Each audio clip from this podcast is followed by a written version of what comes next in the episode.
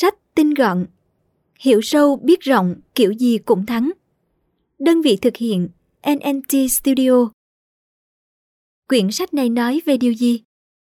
Ngày nay, nhiều người coi chuyên môn hóa là chìa khóa quan trọng dẫn đến thành công, nhưng với tác giả David Epstein, tương lai có thể thuộc về những người hiểu sâu biết rộng.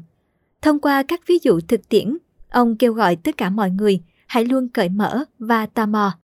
Thật ra chuyên môn hóa không có gì sai, ai cũng cần chuyên môn hóa ở một mức độ nhất định. Tuy nhiên, tầm hiểu biết rộng sẽ giúp chúng ta khai thác nguồn sức mạnh trí tuệ của bản thân hiệu quả hơn.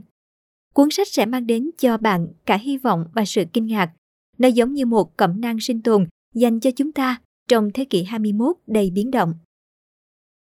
Quyển sách này dành cho ai? Những cá nhân đang tìm kiếm mục đích sống. Những người tò mò.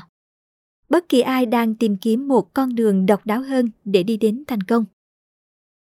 Về tác giả David Epstein là một nhà báo và tác giả có chuyên môn sâu rộng về khoa học và thể thao. Ông từng làm việc cho ProPublica và Sports Illustrated. Bài nói chuyện TED của Epstein về khoa học và thể thao đã có 7 triệu lượt xem, thậm chí còn được Bill Gates chia sẻ. Cuốn sách đầu tiên của ông, The Sports Gene, Gen thể thao, đã được cựu Tổng thống Mỹ Barack Obama mua ngay sau khi xuất bản. Nội dung của podcast được trích dẫn từ ứng dụng sách tin gọn do NNT Studio phát triển. Nếu yêu thích và muốn nghe nhiều hơn, bạn có thể tải ứng dụng sách tin gọn trên App Store hoặc là CH Play để ủng hộ team nhé. Cuốn sách sẽ giúp bạn hiểu ra tại sao hiểu sâu biết rộng có thể dẫn chúng ta đến thành công. Trong thế giới phức tạp và khó khăn như hiện tại, nhiều người xem chuyên môn hóa là chìa khóa dẫn đến thành công. Minh chứng rõ ràng nhất là siêu hổ Tiger Woods. Anh dấn thân vào thế giới golf từ rất sớm và bước lên đỉnh cao của thành công khi tuổi đời còn rất trẻ. Nhưng nhiều nhà nghiên cứu lại khẳng định rằng không phải các chuyên gia mà chính những người có tầm hiểu biết rộng mới được coi là xuất sắc. Họ có thể mất rất nhiều thời gian để đi đến thành công, nhưng trên hành trình đó, họ đã tích lũy được những bài học vô giá. Cuối cùng, thành công đến với họ theo cách không thể vĩ đại hơn. Vậy rốt cuộc chúng ta nên định hướng con cái theo hướng nào? Một người được đào tạo bài bản từ nhỏ trong một lĩnh vực chuyên môn hóa hay một người có tầm hiểu biết rộng và đa dạng? Trong cuốn sách này, tác giả sẽ giới thiệu đến bạn đọc câu chuyện thành công của những nhân vật nổi tiếng thế giới, trải đều trên các lĩnh vực mà ông đã dày công nghiên cứu như thể thao, âm nhạc, hội họa, công nghệ, khoa học. Từ những dẫn chứng ấy, kết hợp với phân tích sắc sảo của mình, tác giả sẽ giúp bạn đọc mở rộng tư duy, thay đổi góc nhìn để có thể khai thác tối đa sức mạnh trí tuệ của bản thân. Chuyên môn hóa là chìa khóa để thành công, nhưng vẫn có ngoại lệ. Khi mới 10 tháng tuổi, Tiger Woods đã được tiếp xúc với chiếc gậy đánh golf. Lúc 2 tuổi, anh đã thể hiện tài chơi golf trên sóng truyền hình quốc gia, đồng thời giành chiến thắng tại giải đấu dành cho lứa tuổi U10. Tóm lại, trong những năm tháng tuổi thơ, Tiger Woods chỉ giải trí bằng một thú vui duy nhất, đó là golf. Và những gì anh đạt được cả thế giới đều đã nhìn thấy, trở thành tay golf hàng đầu thế giới, là một trong những biểu tượng thể thao mọi thời đại. Xu hướng chuyên môn hóa không chỉ xuất hiện trong thế giới thể thao, trên thực tế, nó hiện diện trong học thuật, tài chính và cả y học. Chẳng hạn, các bác sĩ ung thư hiện nay hiếm khi tập trung vào bệnh ung thư nói chung. Họ chỉ chuyên nghiên cứu và điều trị ung thư của một cơ quan cụ thể như đại tràng, phổi hay vòm họng. Nhà văn kiêm bác sĩ phẫu thuật Atul Gawande từng nói rằng có những bác sĩ chỉ chuyên phẫu thuật tay phải và chúng ta không nên đưa tay trái của mình cho họ. Nhưng chuyên môn hóa có phải là con đường dành cho tất cả mọi người? Câu trả lời là không. Có đôi khi việc xây dựng kinh nghiệm trong một lĩnh vực không giúp ích gì cho hiệu suất cả. Trong một bài báo năm 2009, hai nhà tâm lý học Daniel Kahneman và Gary Klein đã khám phá mối liên hệ giữa kinh nghiệm và hiệu suất. Klein cho rằng kinh nghiệm chỉ phát huy tác dụng trong một số lĩnh vực nhất định. Ví dụ, các nhân viên cứu hỏa có nhiều năm kinh nghiệm sẽ nhìn vào đặc điểm của ngọn lửa để đưa ra 80% quyết định và mọi thứ chỉ diễn ra trong vòng vài giây. Trong khi đó, Kahneman nhận thấy rằng Ở một số lĩnh vực, kinh nghiệm chẳng có giá trị gì cả. Để làm rõ điều này, ông đã nghiên cứu cách đánh giá những ứng viên sĩ quan trong lực lượng phòng vệ Israel. Các người tuyển dụng căn cứ vào đâu để chọn ứng viên? Ban đầu, họ dựa vào kinh nghiệm, nhưng càng về sau, chất lượng ứng viên được tuyển càng tuột dốc. Rõ ràng kinh nghiệm không đi đôi với hiệu suất. Với những công việc như chơi golf hoặc chữa cháy, dù không hề dễ dàng, nhưng chúng thường diễn ra theo quy tắc lặp đi lặp lại và con người có thể dựa vào kinh nghiệm để phỏng đoán tình huống, từ đó đưa ra quyết định.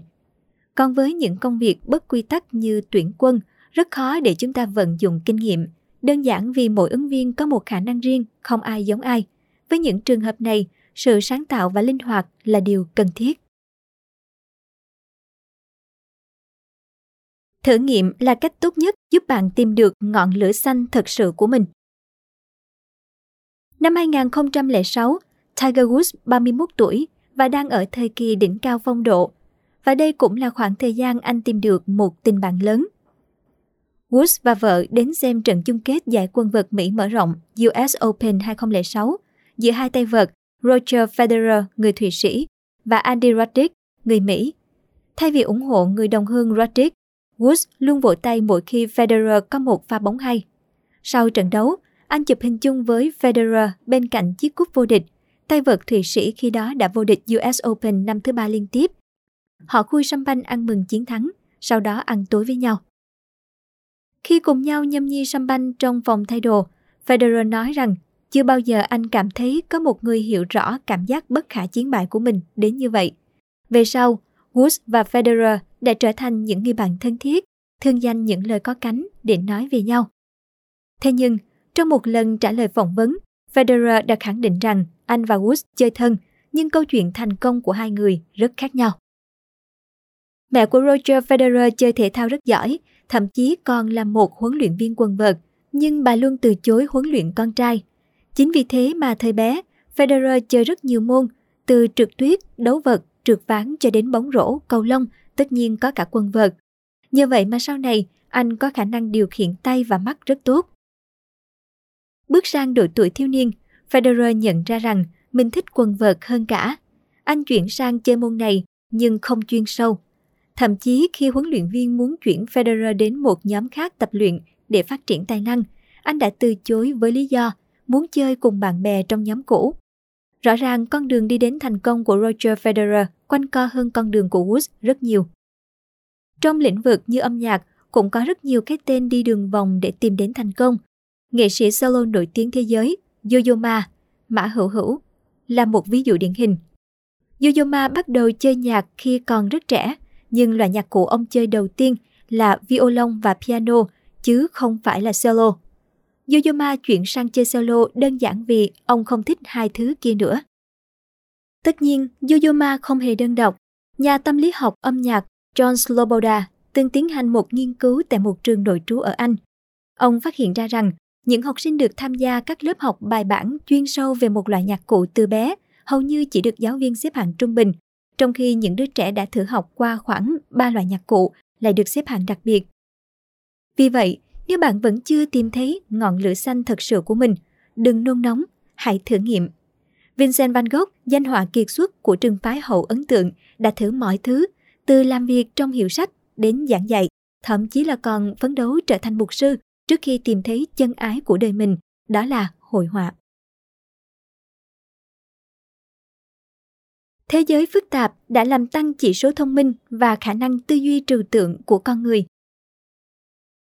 Năm 1981, James Flynn, giáo sư nghiên cứu chính trị đến từ thị trấn Dunedin, New Zealand, đã thay đổi cách chúng ta suy nghĩ về chỉ số thông minh của con người, IQ. Flynn tình cờ nhận được báo cáo về điểm kiểm tra IQ của quân đội Mỹ trong thời gian giữa hai cuộc thế chiến. Nhờ báo cáo này, ông đã nhận ra một sự thật thú vị. Nếu trong Thế chiến thứ nhất, một người lính được xếp hạng cao hơn 50% những người còn lại trong quân đội, thì trong Thế chiến thứ hai, với cùng điểm số IQ đó, anh ta chỉ có thể xếp hạng cao hơn 22% những người còn lại. Cảm thấy quá hấp dẫn, Flynn đã nhờ các nhà nghiên cứu ở 14 quốc gia cung cấp dữ liệu cho mình Cuối cùng, ông kết luận, con người thông minh hơn qua từng thế hệ. Ngày nay, hiện tượng này được gọi với cái tên hiệu ứng Flynn. Theo hiệu ứng Flynn, chỉ số IQ trung bình sẽ tăng 3 điểm sau hơn một thập kỷ ở hơn 30 quốc gia, nghĩa là thế hệ sau sẽ thông minh hơn thế hệ trước. Tại sao lại như vậy? Có một loạt các yếu tố được cho là góp phần vào hiệu ứng Flynn, bao gồm dinh dưỡng, chăm sóc sức khỏe, giáo dục và môi trường. Môi trường sống thay đổi có tác động rất lớn đến trí thông minh của con người. Công trình nghiên cứu của nhà tâm lý học thần kinh Liên Xô Alexander Luria sẽ giúp chúng ta hiểu rõ điều này. Thời điểm năm 1931, Liên Xô bước vào quá trình thay đổi nhanh chóng. Các trang trại tập thể bắt đầu xuất hiện do quá trình công nghiệp hóa, sản xuất có kế hoạch hơn và phân công lao động rõ ràng hơn. Tất nhiên, vẫn có những ngôi làng xa xôi hẻo lánh còn duy trì hình thức lao động cũ lạc hậu hơn. Luria đã tận dụng sự thay đổi này để thực hiện các nghiên cứu độc đáo.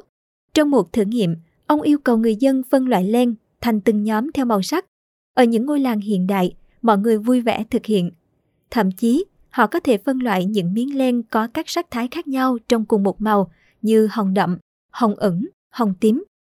Nhưng ở những ngôi làng hẻo lánh, người dân đã từ chối làm yêu cầu này. Với họ, đó là một nhiệm vụ bất khả thi. Phát hiện của Luria chứng minh được điều gì?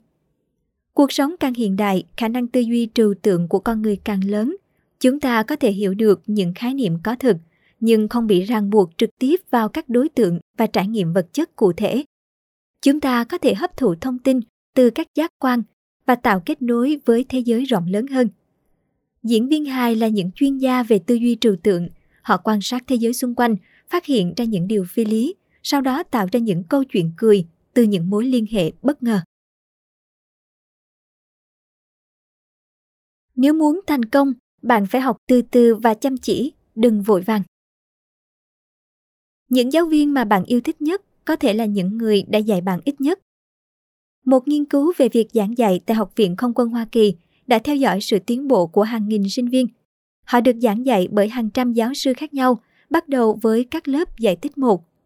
Nghiên cứu phát hiện ra, những sinh viên đạt điểm tốt trong kỳ thi thường đánh giá cao giảng viên của mình. Ngược lại, nếu bị điểm kém, họ sẽ có thái độ gay gắt khi được hỏi về thầy của mình. Nhưng đây chỉ mới là khởi đầu. Các nhà kinh tế tiếp tục nghiên cứu để xem xét kết quả dài hạn. Và kết quả thật bất ngờ. Những giáo sư nhận được phản hồi tích cực thường có ảnh hưởng tiêu cực đến sinh viên về lâu về dài. Ngược lại, những giáo sư nhận được phản hồi tiêu cực thực sự là những người truyền cảm hứng. Sinh viên của họ về sau hầu như đều thành công. Chuyện gì đã xảy ra? Thay vì tập trung dạy sinh viên những kiến thức xoay quanh bài kiểm tra, những giáo sư này thường cố tình làm khó để học trò của mình hiểu sâu hơn về các khái niệm toán học. Ban đầu, sinh viên cảm thấy cực kỳ căng thẳng và tất nhiên bài thi của họ cũng không có đạt điểm cao như mong đợi. Nhưng chính những bài học khó nhằn đó đã giúp họ xây dựng một nền tảng kiến thức vững chắc, yếu tố chính giúp họ thành công sau này. Rõ ràng, nếu muốn thành công, bạn không thể vội vàng. Mọi thứ ban đầu có thể rất khó khăn, gập ghềnh, nhưng nếu vượt qua được giai đoạn đó, con đường của bạn về sau sẽ thênh thang rộng mở. Để nắm bắt kiến thức một cách hiệu quả, hãy thử áp dụng kỹ thuật giãn cách Nghĩa là bạn hãy bỏ trống một khoảng thời gian giữa việc học và việc thực hành. Một nghiên cứu được thực hiện năm 1987 trên tạp chí Tâm lý học thực nghiệm sẽ giúp bạn hiểu rõ điều này. Những sinh viên Tây Ban Nha được chia thành hai nhóm, họ cùng học tư vận và làm bài kiểm tra. Một nhóm được kiểm tra ngay trong ngày hôm đó, nhóm còn lại được kiểm tra sau vài tuần. 8 năm sau, thí nghiệm được lặp lại, vẫn với hai nhóm sinh viên ấy. Kết quả cho thấy nhóm thứ hai có thể nhớ nhiều từ vựng hơn nhóm thứ nhất 200%. Ngay cả việc giãn cách ngắn hạn cũng có hiệu quả. Năm 1972, các nhà nghiên cứu tại Đại học bang Iowa đã đọc cho những người tham gia nghe một loạt từ, sau đó tách họ làm hai nhóm. Nhóm đầu tiên được yêu cầu học thuộc lòng các từ ngay lập tức. Nhóm còn lại được yêu cầu học thuộc sau khi đã bị phân tâm trong 15 giây bởi một số bài toán đơn giản. Nhóm đầu tiên đã làm tốt hơn đáng kể so với nhóm bị phân tâm. Nhưng đến cuối ngày hôm đó, khi các nhà nghiên cứu yêu cầu mọi người viết ra những từ mà họ có thể nhớ, kết quả đã bị đảo ngược. Nhóm thứ hai nhớ được nhiều hơn. Vì vậy, đừng quá phấn khích với sự tiến bộ nhanh chóng. Hãy nhắc nhở bản thân, chậm mà chắc. bạn nên xây dựng một nền móng vững chắc trước khi nghĩ đến việc xây cao ngôi nhà của mình. Thay vì tập trung hạn hẹp, hãy mở rộng tầm nhìn. Trong nhiều trường hợp, chuyên gia luôn được đánh giá cao. Khi bước vào phòng mổ, bệnh nhân nào cũng hy vọng người phẫu thuật cho mình là một bác sĩ được đào tạo chuyên sâu và có nhiều năm kinh nghiệm. Nhưng có một điều bạn nên cân nhắc, những bác sĩ như vậy có thể gây nguy hiểm cho bệnh nhân đấy. Chẳng hạn, những bác sĩ chuyên về tim mạch thường sử dụng ống đỡ động mạch stent để điều trị các bệnh liên quan đến tim. Dần dần, họ dùng nó theo phản xạ tự nhiên, ngay cả trong những tình huống không phù hợp, có thể gây nguy hiểm đến tính mạng bệnh nhân. Nghiên cứu năm 2015 của tiến sĩ Anupam Jenner ở trường y Harvard cho thấy khi nhập viện, những bệnh nhân bị ngừng tim hoặc suy tim thực sự ít có nguy cơ tử vong hơn nếu những bác sĩ tim mạch hàng đầu khi ấy đều đi vắng. Có thể thấy sự tập trung hạn hẹp đôi khi sẽ khiến bạn rơi vào thế khó. Trong một nghiên cứu, giáo sư Dan Lovallo của Đại học Sydney đã yêu cầu một số nhà đầu tư cung cấp những đánh giá chi tiết về các doanh nghiệp mà họ đang xem xét đổ tiền vào, bao gồm cả lợi tức đầu tư ước tính. Sau đó, các nhà đầu tư lại được yêu cầu đánh giá nhanh một số doanh nghiệp khác có nhiều điểm tương đồng mà họ nghĩ rằng cũng có tiềm năng. Hóa ra, ước tính lợi nhuận của các nhà đầu tư đối với doanh nghiệp mà họ đang xem xét cao hơn khoảng 50% so với những doanh nghiệp có đặc điểm tương tự mà họ không xem xét kỹ. Họ bị sốc sau khi nhận ra sự chênh lệch này và lập tức suy nghĩ lại về việc rót vốn. Những nghiên cứu sâu hơn về tâm lý học đã cho thấy chúng ta càng xem xét chi tiết về điều gì đó thì các phán đoán của chúng ta càng trở nên cực đoan và sai lầm. Chẳng hạn, sinh viên thường chọn thi vào một trường đại học có ít chuyên ngành bởi vì họ nghĩ rằng càng ít chuyên ngành thì chất lượng đào tạo càng cao, nhưng sự thật không có phải như vậy. Những trường đại học top đầu thế giới là những trường đào tạo rất nhiều ngành, thậm chí có những ngành không hề liên quan đến nhau. Rõ ràng, nếu cứ tập trung hạn hẹp và không mở rộng tầm nhìn, có khả năng bạn sẽ nhận về những kết quả tồi tệ đấy. bề dày kinh nghiệm và khả năng sáng tạo sẽ thúc đẩy sự đổi mới. Truyện tranh có thể mang lại cho chúng ta những hiểu biết đáng kinh ngạc về thành công. Albert teller giáo sư kinh doanh tại dartmouth và hendrik grieve đến từ trường quản lý na uy, đã chọn truyện tranh để thực hiện một nghiên cứu vô cùng thú vị cả hai theo dõi sự nghiệp của những người sáng tạo truyện tranh thành công từ năm 1971 trở đi. Sau đó, cùng dự đoán xem điều gì sẽ làm tăng giá trị của những bộ truyện này. Có thể là càng sáng tạo thì các tác giả càng lên tay nghề và tạo ra những tác phẩm đặc sắc hơn. Cũng có thể càng về sau, những nhà xuất bản càng có nguồn lực tài chính và họ đầu tư mọi thứ chỉnh chu hơn. Tất cả những dự đoán này đều sai. Cả kinh nghiệm của tác giả và nguồn lực tài chính của nhà xuất bản đều không tạo nên thành công của bộ truyện. Yếu tố then chốt ở đây chính là trải nghiệm của tác giả trong việc sáng tạo các thể loại truyện tranh khác nhau. Có những người có thể sáng tạo mọi chủ đề, từ hài kịch đến tội phạm, từ giả tưởng đến phi hư cấu, và họ cực kỳ thành công. Nhưng mối liên hệ này không chỉ xuất hiện trong thế giới nghệ thuật. Andy Oderkirk nhà phát minh tại công ty đa quốc gia 3M, được mệnh danh là nhà sáng tạo của năm vào năm 2013. Ông có tổng cộng 170 bằng sáng chế là đại diện điển hình cho sự thành công trong sáng tạo. Thành công ấy đến từ đâu? Khi mới đến công ty, Andy nhận thấy những nhà phát minh thành công nhất và giành được giải thưởng Carlton, giải thưởng công nhận sự đổi mới. Thường họ không phải là chuyên gia. Họ là những người đa tài, hiểu biết chuyên sâu về một lĩnh vực, nhưng phạm vi kiến thức vô cùng rộng. Họ có khả năng lấy kiến thức thu thập được trong lĩnh vực này và áp dụng nó cho lĩnh vực kia. Đây là mấu chốt của thành công.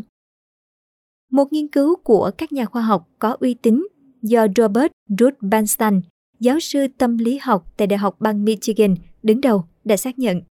Những phát hiện của Andy Alderkirk hoàn toàn chính xác.